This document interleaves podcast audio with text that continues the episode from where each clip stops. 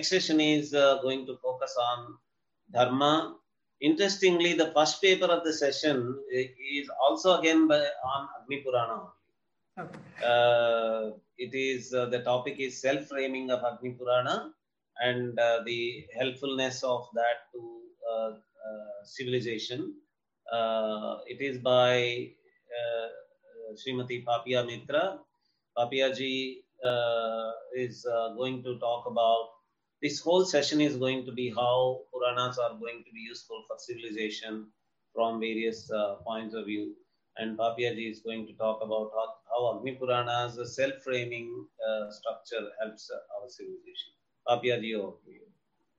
Okay, first, my thanks to the good evening to everyone, and my thanks to the organizers for giving me this opportunity to present my vision of what I think the Puranas, and especially the Agni Purana, frames itself, how it projects itself to the on a world at large. So that is the title of my on a paper that you will see in the projection I have just written Agni Purana self-framing civilizational toolkit rather like a sutra. The full name would be self-framing of Agni Purana, a guide to civilization. Now, anyone acquainted with Hinduism, even if he is a non-Hindu, also knows about the Puranas. The very name means that it is something old. Atharva Veda had mentioned the term, and in the Brahmanas, Puranic literature is mentioned, while the Upanishads call Itihash Purana the fifth Veda. Now, PVK had opined that since various references make it obvious that from the later Vedic age, works called Puranas existed that were studied and recited by those that were engaged in solemn sacrifices like Ashwamedha, and that by the time of Apastamba and Gautama, some versions of the Puranas that are extant today had already come into existence. Uh, so the antiquity of Purana literature cannot be one doubted. That, however, even all Puranas had not survived, and many of the extant ones are of later provenance. However, I found that though they are sacred literature, they rank lower in the hierarchy than the than the Vedas. Aside from other reasons, like their antiquity and the greater beauty of the Vedas, one cause probably was due to the social class of the readers and the far larger audience of the Puranas. They were open to the lower castes and women to listen and learn from. As civilization in India became more and more complex, the Brahmins insisted on being the sole interpreters of the most revered scriptures. So the Vedas are four in number only and they are reserved for the priestly classes. But the Puranas are for the masses. As such, the Puranas are more popular and well known. But I think for the same reason, the Vedas number only four, or from a traditional perspective, one Veda has been divided into four parts. But through the centuries, several Puranas came into existence. Through constant interaction with society, a Purana becomes a living entity so that we cannot say that one version is true and another false. In this context, when we study Puranas as a scholar, as distinct from being a believer in their sacredness, an important question is what the composers or compilers of the texts thought about their work and how the Puranas projected themselves to the populace. Now, the Puranas accepted the superiority of the Vedas and consequently do not contradict them in any way. But if they were just a simplified version of the latter, then they would have not appealed to a wider group. Instead, they also saw themselves as storehouses of knowledge, the wider knowledge categories. They dispense divine wisdom, simplified salvation for masses and society. But they also tell us about history and other mundane objects. So, what they are doing, they're telling us stories, both sacred and secular, of the gods and kings to teach us. And interwoven in between the stories are descriptions of geography, ceremonies, duties of kings and householders, ideas of varnashrama, land grants, temple architecture, etc. Of course, we all know that any compilation of knowledge random compilation of such knowledge cannot be considered a Purana. As per the Puranas themselves and Amarkosha, any work that desired to be classified as a Purana had to conform to a certain formula of Pancha Lakshmanas or discussion of five topics. Sharga, the original creation of the world, Pratisharga, dissolution and recreation, Manavantras, the periods of various Manus, Bangsha, the genealogies of gods and rishis, Bangsha Charita, account of royal dynasties including Shurjavamshi and Chandravanshi kings. Now, these five topics are necessary to present an assurance of continuity to the audience, and especially of the royal genealogies, which are, by the time the Puranas were being read out in the later medieval ages, they were only a memory, but they can be claimed as progenitors by latter day rulers. If we look at 18 Mahapuranas, we find that though they have, all have the Panchalakshmanas in common, each of them is also different, expanding their range beyond them. For example, Brahma Purana discusses the art of war and temples. Garuda Purana discusses literature and astronomy, minerals and stones. While Bhagavata Purana, Linga Purana, and Markandeya Purana are the central religious texts of Vaishnavism, Shaivism, and Shaktism, respectively. Thus, every Purana is an autonomous text, distinct from others of the genre. And this is how they frame themselves as keepers of ancient wisdom and guides to Dharma, which can give the same liberation to ordinary men as the Vedas can. The Agni Purana also frames itself in such terms. So the first question that arises is that what authority does it claim? The simple answer is that it is recited by Veda Vyasa. Since Vyasa divided the Vedas into four parts and taught them to four disciples, this grants a certain gravitas to the text but he is also understood to be the author of every other Purana at some point in the line and also Mahabharata. So while he validates the claim of authority, he alone is not sufficient. So the chain of transmission is traced further back. The first narration is by the god of fire, which makes the knowledge contained therein divine and therefore true.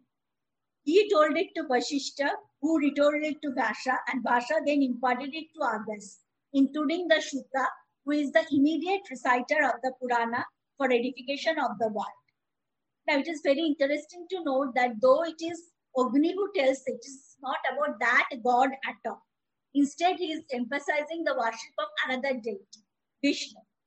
But it is a trait to be found in other Puranas also. But you see, this makes the material even more true, since the divine narrator is not self aggrandizing. Agni narrates the Puranas to Vasishta, one of the Shaptarshis, had authored the verses in Vedas. Vasishta retells it to Vyasa and Vyasa to the Shuta. You see the line of sages money that connects it to the God. Money it makes the transmitted knowledge trustworthy because the sages of basic Vedic law.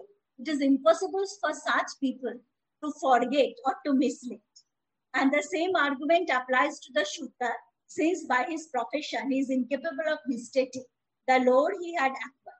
And in the last chapter, we learn that the original source is even more glorious. It is Vishnu who, in the form of destructive fire at the end of the world, taught this knowledge to Agni.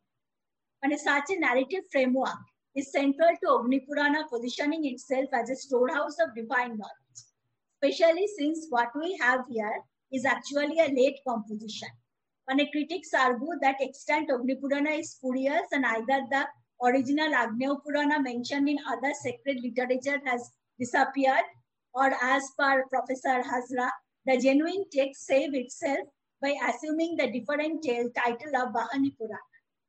But however, if you situate the Agni Purana within its own genre, it does not really matter, I think, that if a Purana was composed or compiled thousands of years ago, just a few centuries.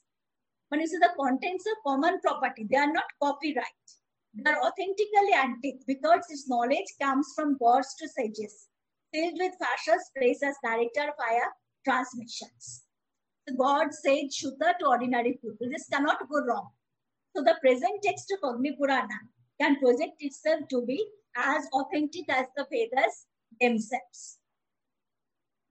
Now, Agni Purana is somewhat different from the other Puranas in that it is actually an encyclopedia of all branches of knowledge in the known world.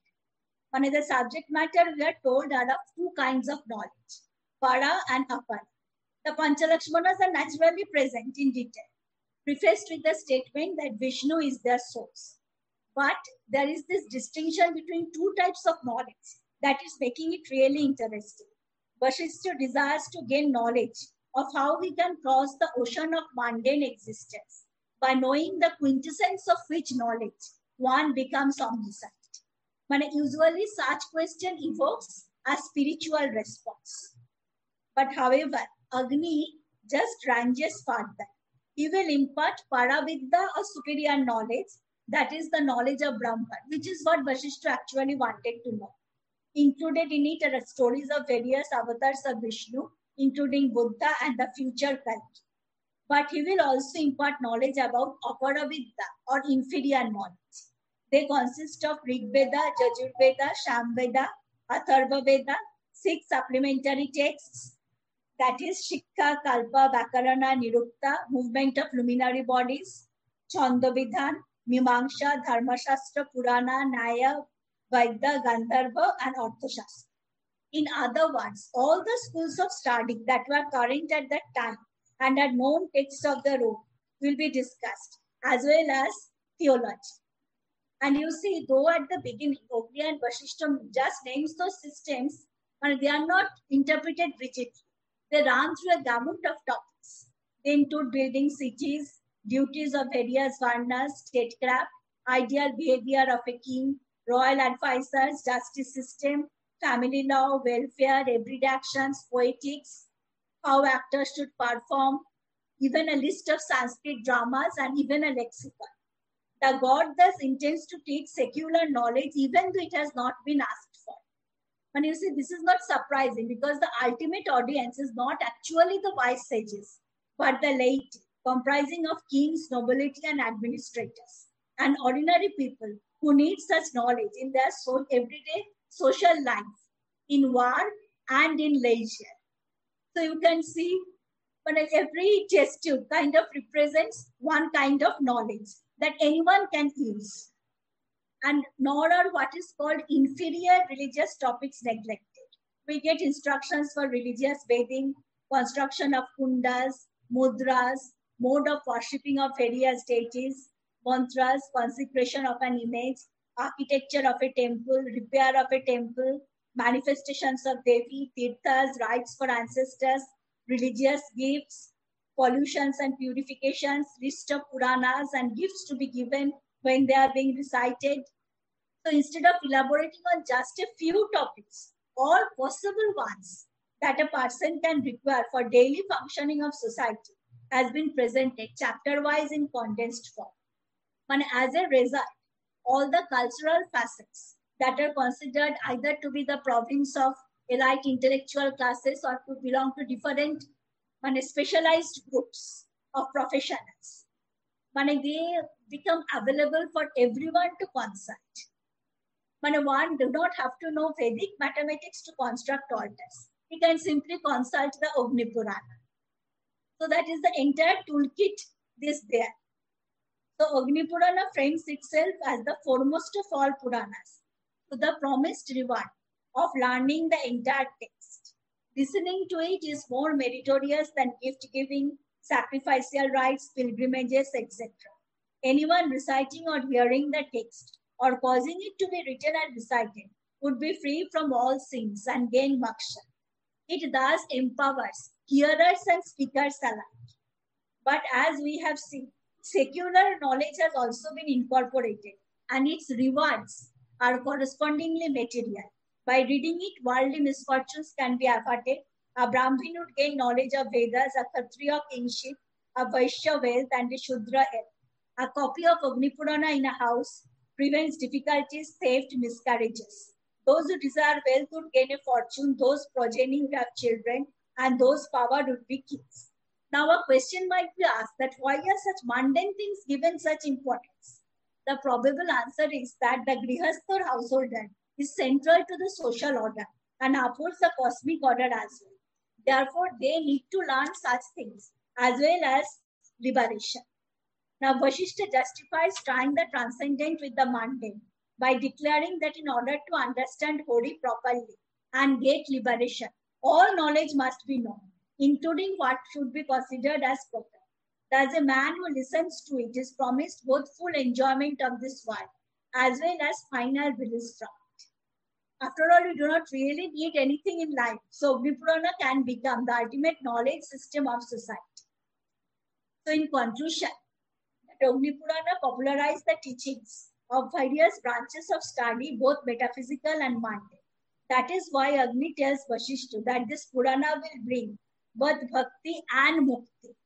So a listener can rely on the text to provide him with whatever he needs to the exclusion of other texts. So doing this, it becomes a source of all dharmas it can find in society or in the afterworld.